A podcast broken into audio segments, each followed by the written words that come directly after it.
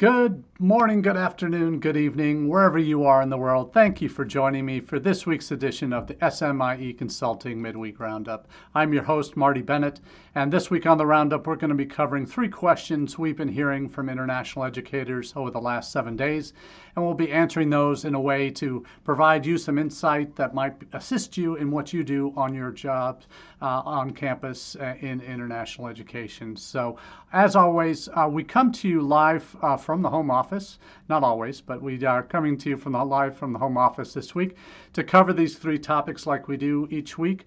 Uh, we look at um, uh, news stories that pop up in our feeds over the week uh, and cover the topics uh, that we do in a method that uh, answers kind of themes we see developing from these topics that we, we talk about in the news each week. And for those unfamiliar with SMIE Consulting, uh, I started this uh, company eight years ago, nine years ago now, after I left Education USA to help better serve the higher ed community and international education service providers.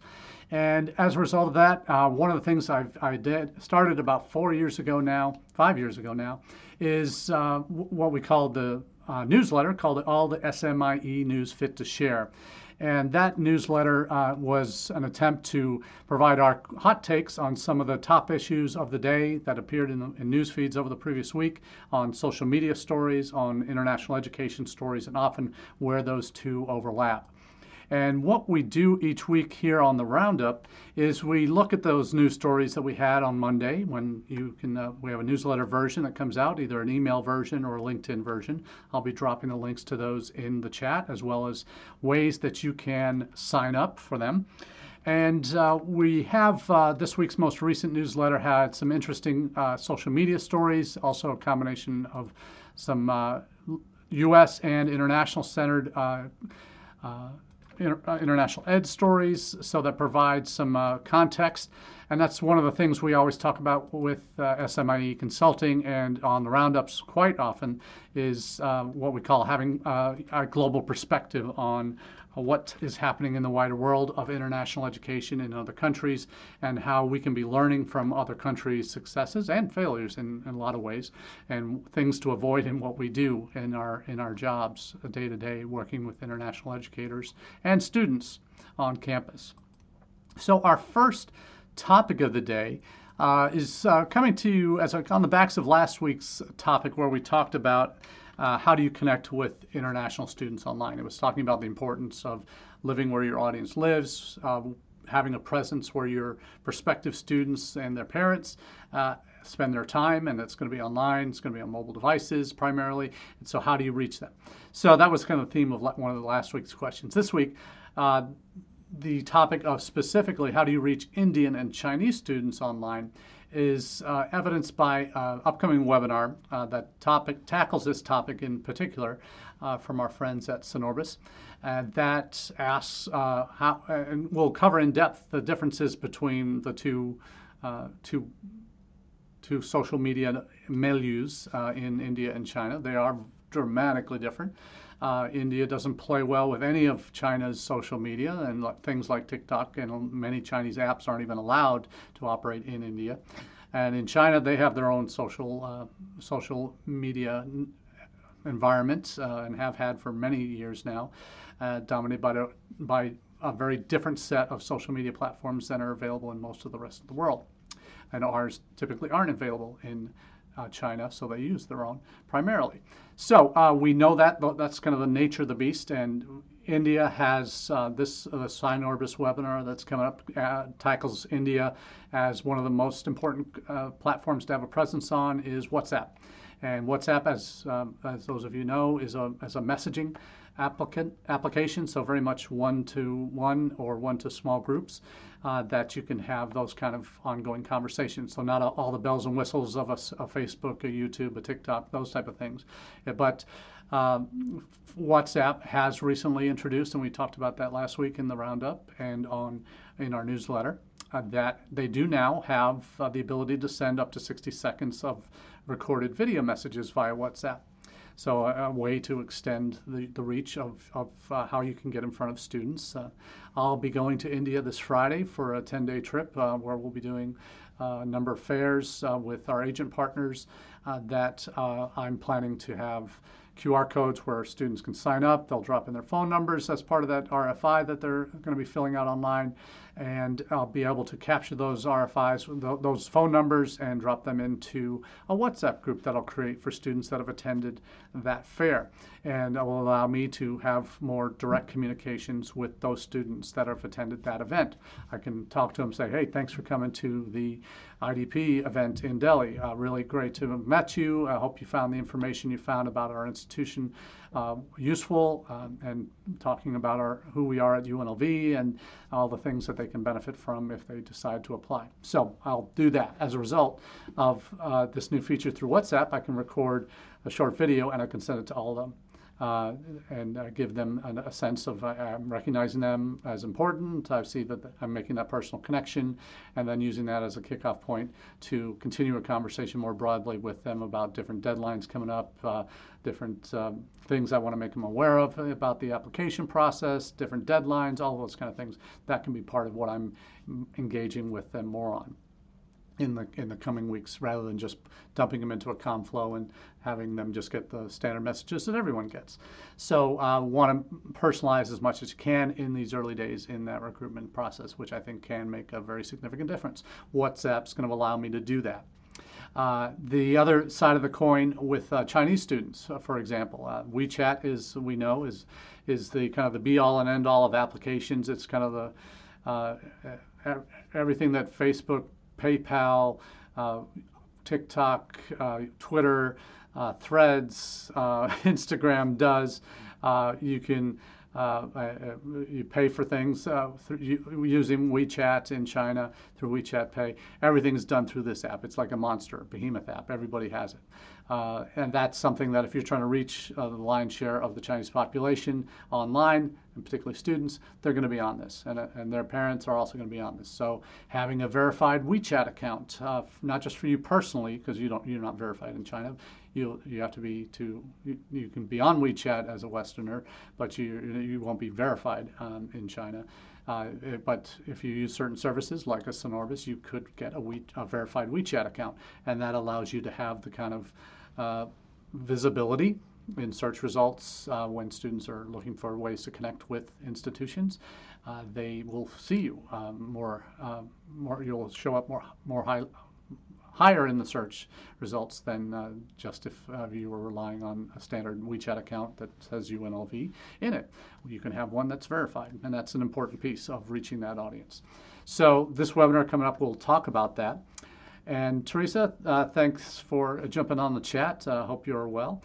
Uh, do I bring students to Ghana? Uh, not yet. Uh, my job is primarily on the inbound, bringing students to UNLV uh, and helping institutions do that through the, my consulting business in the past. But my main focus now is with with UNLV and helping them grow their international student presence from around the world and helping to develop partnerships. Uh, that's the other part of my job, uh, helping to develop partnerships with institutions around the world that can help bring them in. So uh, but happy to have a conversation offline about, uh, about that.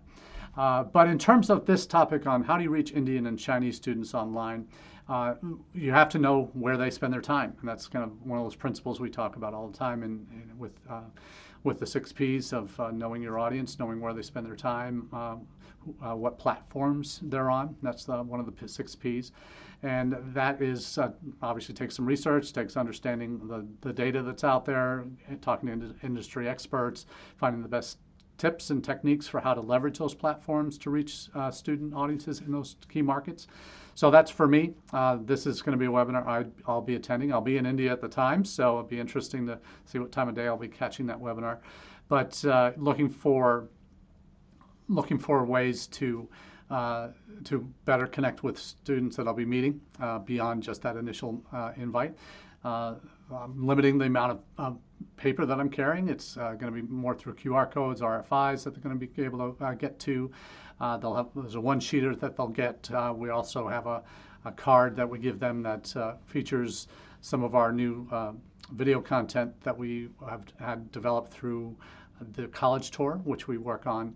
Uh, we did had had had a, a, number of students interviewed last year when uh, the college tour came on campus, did the interviews, did their professional video clips, and then we have them all broken down into 20 or two to three minute clips for each student. So a number of them, about six or seven of the students are international. So we have some of that uh, that content that we want to share widely uh, with students that are interested in us and as a way to help have our students tell the story, have their peers tell uh, our prospective students how good we are and could be for them.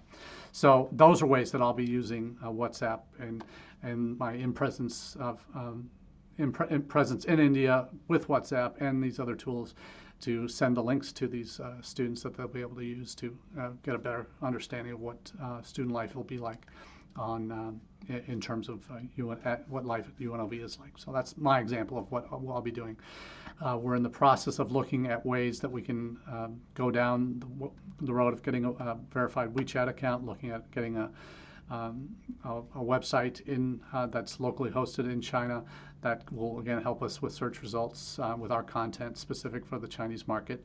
Uh, we're developing uh, student ambassadors that will, one of which will, will be Chinese speaking that can do regular content on WeChat for us uh, as we look to expand our reach into that market. So uh, there's a whole lot of different levers we're going to try and pull to better our our interactions with our prospective audiences before uh, at the beginning of that enrollment process, uh, recruitment process, but also throughout their application and admissions and eventual arrival on campus.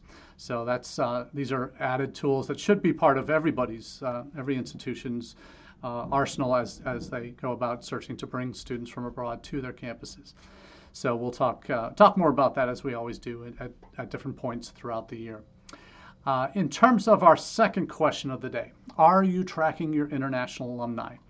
And how important is this? Um, I would say, and I, I, had a post that went out this morning about this. I've had already had a number of people com- uh, commenting about is the the lost opportunity uh, that uh, in international education probably the most the single biggest one we have in terms of um, showing the proof of our, our efforts really um, we all uh, seek and want our international students that come in, any student that comes to our campuses, whether whoever they are, first gen, international, uh, adult re, uh, adult returning students, whatever it might be, online students, we all want them to become, right, successful in what they do, successful alumni of our institution.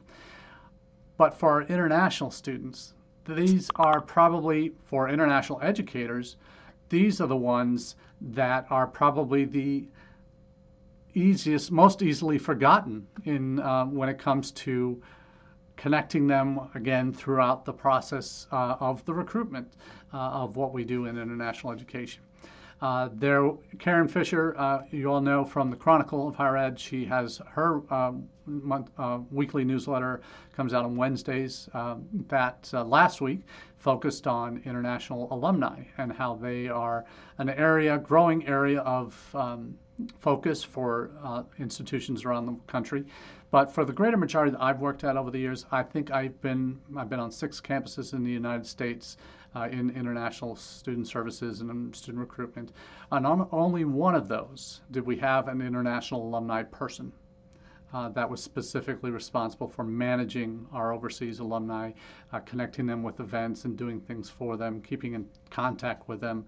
Uh, that uh, this was back in mid mid noughties before there was really uh, really uh, the social con- LinkedIn wasn't really a big thing like it is today in terms of a way to track international graduates. But there are the article uh, that uh, Karin shared last week, or the, her piece on it, shared examples of how there are internet there are alumni offices around the country that don't track international alumni because they are their systems, their CRMs that they have to manage their contacts, don't have fields that allow for international addresses. Something as simple as that prevents some inter, some alumni offices on colleges around the U.S. from even thinking about keeping or going after international alumni. And how silly is that? I mean, to not just because your CRM doesn't have the fields to capture international alums, get a new CRM. When you see the value of what international alumni can bring to a campus. Uh, there's there are some are, are some cultural things involved here because most universities outside the United States that there's not a real history uh, of uh, what we call alumni development, uh, advancement, uh, uh, which is fundraising basically, for lack of a better word, that a connection with an institution isn't as strong and isn't as organized from a university perspective. Students obviously have pride in their institutions, hopefully, and are, uh, but they're not they're not giving back philanthropically in large scales internationally because that's not to their institutions within their own countries. So that's really not a thing. But uh, there is uh, such potential there. And it doesn't all have to be for advancement. And obviously, the alumni and advancement people will say, yeah, it does. It's, it's, that's why we exist. Uh, well, we exist to help your alumni stay connected with their institutions. And one of the ways, one of the many ways that you can do that, you obviously send them news about what's going on campus and uh, provide them uh, different opportunities to re-engage um, with events that are happening on campus if they come for reunions and that type of thing. But one of the ways you can keep international alumni engaged is if you have um, a way for them to show off a little bit and show their success uh, and share why they came and why they have become successful in their chosen pursuits. Uh, and this is something that uh, that I think we, we really miss opportunities to keep that circle going all right, because it is a, a, full life cycle. We bring students in as from initial prospects to admitted, applied and admitted students to eventually matriculating on our campuses, arriving, going through orientation, going through the first year of getting settled, getting an apartment, getting uh, settled in the residence halls, whatever it might be, getting a job on campus, uh, developing their, their skills to prepare them for their career in their academics, and also through career services offices, and eventually to prepare for becoming an alumni and getting that first job out of college, whatever, or going on to further graduate education, whatever it might be.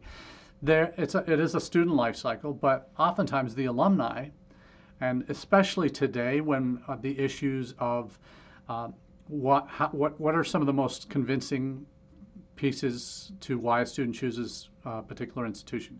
It's uh, they're, they're, they're convinced that the ROI uh, that of the money they're going to spend on their degree is worth it because of the outcomes that they see from insti- from that institution, from graduates of that institution, famous alumni, whatever it is. That international alumni piece can be a part of that particularly for international students. There may be thousands of, uh, of U.S. citizens or, or, permanent residents have come to camp, your campus and gone on to good things, and maybe you know who they are. Hopefully, you have a few of those anecdotal stories you can roll into that. But do you have any of those for international? International graduates that are uh, successful or have uh, U.S. grads who've gone overseas and become uh, successful in their chosen pursuits. Are you capturing those moments and using those anecdotal stories to share with your future students? Because parents and students want to know from their peers, um, people who are students now or recent grads, what their degree can lead to if, uh, if they're uh, from your campus. So, do you have any of those anecdotal stories? Better yet, do you have any data of international graduates and success rates in jobs and where they've gotten placements over the last year or two. You'll, you'll have that globally for, uh, for your students, all graduates. You might have a list of uh, top employers, that type of thing. Everybody has those. But you have one that's specific to international students. And when you can drill down to, to that level, because we all know there are more hoops that international students need to jump through to even get a job after they graduate uh, than what you might face if you're a U.S. citizen. So you have to have, ideally, to document your ROI in data uh, and for international students, not just your global uh, or all your graduates, and you have to have ideally some anecdotal stories, the either video testimonials, uh, website uh, websites where their profiles are, are, are put, where you can potentially reach out to them. Those are the kind of things that will really enhance what you do on the front end, your recruitment. Uh, you make your institutions uh, more um, realistic and uh, more attractive uh, to uh, an international student that uh, has some doubts and maybe doesn't know why they should choose your school over the over your your competitor. But if you can show those fruits of, of going to your campus, becoming a successful alumni, uh, having a career in their chosen field that is a direct path from your institution, great. You sh- that those are absolutely the kinds of people you should be building into your promotional materials, into your com flow, into uh, the outcomes piece that you should be promoting uh, the, the success that your graduates have in getting that first job and becoming successful in whatever their chosen pursuits are. These are the kinds of things that uh, are really vital to talking through uh, making international alumni an important part of your uh, your, your, how you recruit for your institution because they're your best. We talk about are, are your students being uh, your international students if you're recruiting internationally they're your best advocates because they're living the experience of the prospective students. But a close second to that are the, and in parents eyes probably are going to be the ones that are more important because they've gone through it. They've gotten that first job. They've built a successful career whatever it might be. Those are the kind of end results that really will speak to not only that peer th- peer peer thing that matters most to prospective students, but that outcomes piece, that uh, uh, the professional piece that parents want to know about. So, how are you building that in? Most schools aren't doing a good job of that. But I, I must give a special shout out to Carla uh, McCollum. Uh, she is uh, one of, when I joined Education USA back in 2008, uh, she was one of the first uh, people that I met um, at, and she was uh, she was at a community college in Missouri. Uh, she was very new to international education, didn't didn't really know much of anything, and she'll admit that freely. Uh, but she's now uh, she's she's been uh, international at community colleges in both Missouri and in Iowa. She's been chair of Study Missouri and chair of Study Iowa, and now she's uh, working in the alum, alumni office as an international rep for Iowa State University. So she's moved on into a realm that is, I think she's perfect for. She has this great personality, and she's really fantastic at uh, at her job. And she's, but she she's she's come in the last 15 years from knowing nothing to being a, now a leader in international alumni development. And that's um, that is something I'm so so happy for her, and so I'm going to be picking her brain about some of her experiences within Iowa State. But those are the kinds of um, and institutions that make that commitment that hey, we, we, we could be doing much more with our international alumni, and this uh, uh, in engaging them in what you do and tracking them first, and then eventually engaging them in what you do on the front end of your student recruitment, and because they can feed each other. Uh, again, they'll want to give back to their, their, their and help future students like themselves because they'll remember that they were probably walking into into their institution when they were making their decision. They didn't know what was going to happen necessarily or knew anybody that might have been uh, point them directed to them as hey you can be that person in, in five years or you can you can have a career like this person does from our country and those are the things that really add that layer of value and connection uh, for international students to know that they, hey there's someone like me who came to this school and has now gone on to do great things. Though, and when you connect those dots, oh, the, the possibilities just expand. Uh, almost exponentially in terms of what you can really do when you are connecting that whole life cycle of students together uh, from alumni to prospective students back, not just uh, student graduating those successful alumni, but involving them in the recruitment of your future students. There's just so many uh, layers of uh, of, uh, of, possibilities uh, that you can build on once you once you begin tracking them, and that's that's the key for this this second question here. Now, this third question is one of the harder ones uh, that we talk about here um, on the Roundup, and that has to do with students who come and then disappear. And I'm not saying they've disappeared off the planet, they've died or been kidnapped or any of those kind of things. I'm not painting that kind of worst case scenario. Um, this comes to me today as a result of um, a story in, on Sky News in the UK about uh, an Indian student who'd come uh, to begin a master's degree in, I think it was computer science, and only he only studied for a month, and then he disappeared off the campus. Uh, didn't attend class. He basically uh, went underground. As and the article that and the video that uh, is shot with him talks about, and the, the, the title of the article is "I had no idea how life would be." Inside the lives of those who overstay their visas and go underground. And this is particularly painting the picture in the UK with net migration levels at UK record levels, that the government really has admitted they don't have public data on this group of students that overstay visas or start start the programs then disappear. Uh, they are uh, then fail to return to their home countries. Uh, it was it's really a, a, very sad state of affairs. But this particular student, he had done his bachelor's in India, came to the UK for a master's degree, uh, and that uh, he is now relying on cash in hand jobs to survive. And that uh, in the U.S.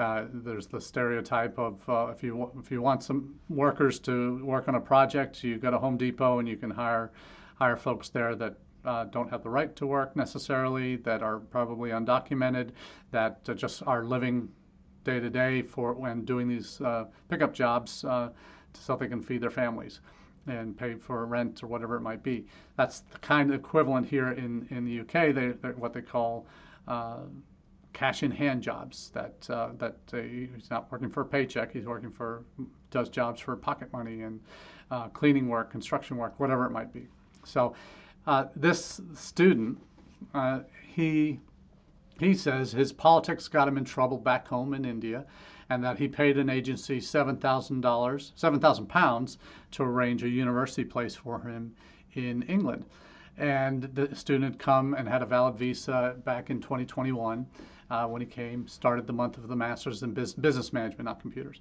uh, somewhere in the north of England, uh, that he found it too hard. Uh, the college where he had the place said that uh, didn't couldn't comment on him because they don't comment on individual cases for privacy reasons. So he uh, he, he, talks through his that his systems had uh, that uh, that uh, he, he, he, he couldn't survive. He just wanted to get out of India, really, and that's why he left.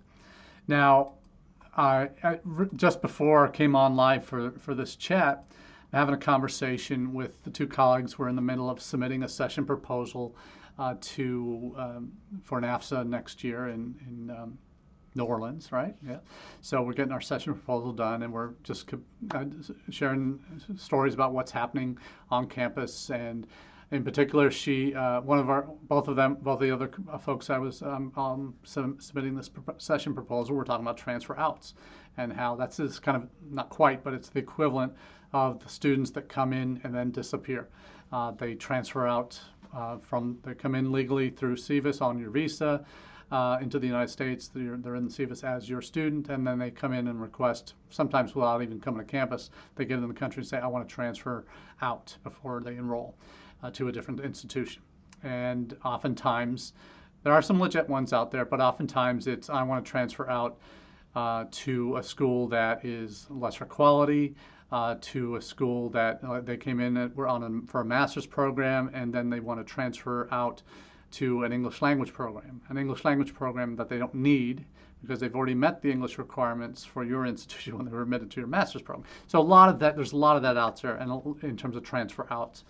Back in the day, this was uh, at, well, this was also seen as uh, uh, those institutions that had a lot of transfer outs. I, I started at an institution uh, a few years ago that had uh, had had a significant transfer out problem uh, before I arrived and where there there was they were literally admitting 500 students 300 show up and then 150 of them transfer out before classes even begin. They come into the country on our visa but they would transfer out.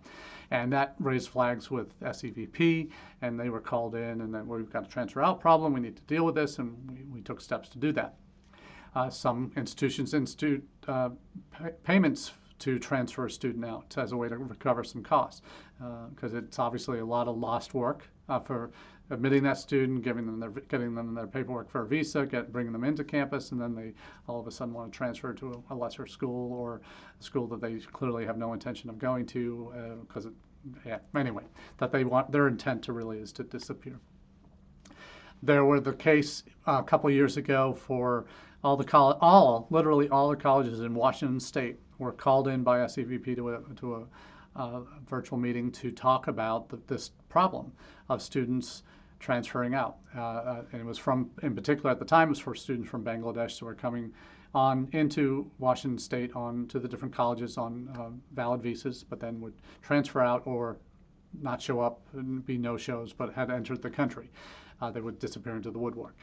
Uh, many of uh, of these um, they are kind of termed economic migrants. Uh, because in terms of what their end goal is, they come in as students, that just as any way like this British student or student who went to the UK from India, come into a country just to get away from what, whatever was happening back home. Uh, it might have been politics that drove this one student. Many students that are trying to just get away out from home are trying to find access to a country where they know they can do more than they could ever do in their home country. Some of them uh, obviously do want to come for education legitimately and do end up getting degrees and do wonderful things. But um, what what we're talking about here with these students that are coming in and then disappear, uh, the reality is uh, they they they go underground like this student in the UK did. Uh, they are uh, they're, they're they're more than likely coming into co- to communities where there's already an existing network of people from their country who live there and have maybe done a similar thing or have migrated legally to the United States to do that. Uh, and them coming in and then disappearing, not enrolling in universities, not enrolling in colleges, that can have long-term significant consequences for your institution with Homeland Security. It can get there's a whole lot of issues that can get you in trouble with Homeland Security, and this is this is certainly one of those. And students institutions have gotten in trouble. The individual students unless they uh, do something wrong or get on the radar of uh, government officials, uh, they can dis- literally disappear into the woodwork. We're a pretty big country. Uh, and if they keep a low prof- profile, working like the student in the UK did, um, cash in hand jobs, uh, that's uh, that's a real challenge for us. But we look at particularly this transfer out issue that we face in the United States. We saw stories earlier this year of Australian universities complaining that students were transferring out after a semester. Uh, we would love for uh, to not for international students not be allowed to, to leave on a transfer out until after they'd been enrolled and paid their fees for a semester. So we can at least get some of that back, but that, that's not there are, there are folks in our business who will say, oh, they can go wherever they want. That's, that's their legal right to do so. And it's a loophole that exists in the law that uh, does allow them to transfer out. And as long as that rules what it is, uh, we can put in fees on our own. Some call that um, uh, immoral to do that. Uh, some uh, would say absolutely we should do that. So there's, there's a debate out there, but what can you do about it?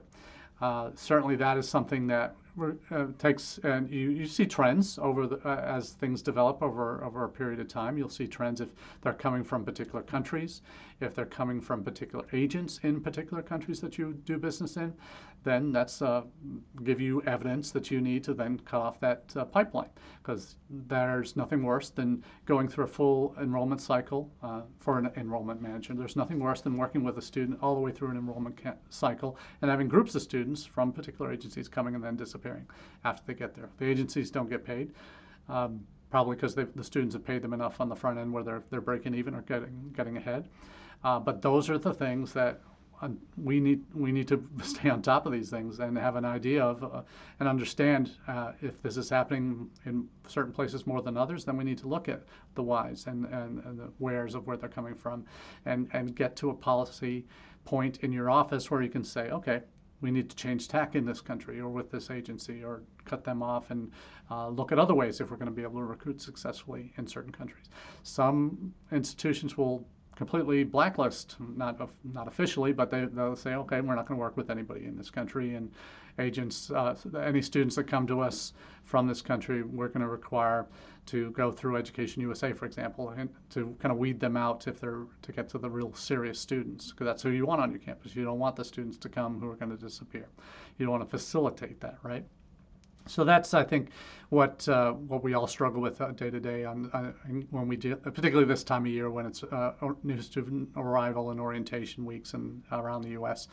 Uh, it becomes a hot topic every year uh, about this time. So for those on campus, I wish you well in dealing with this. Um, it's certainly a challenge and one that we want to minimize as much as possible. So, wish you all the best in, in your in your pursuits, and thanks for those of you who are able to watch live. And uh, we'll certainly uh, get in touch and uh, keep the conversation going on topics that we uh, talk about each week.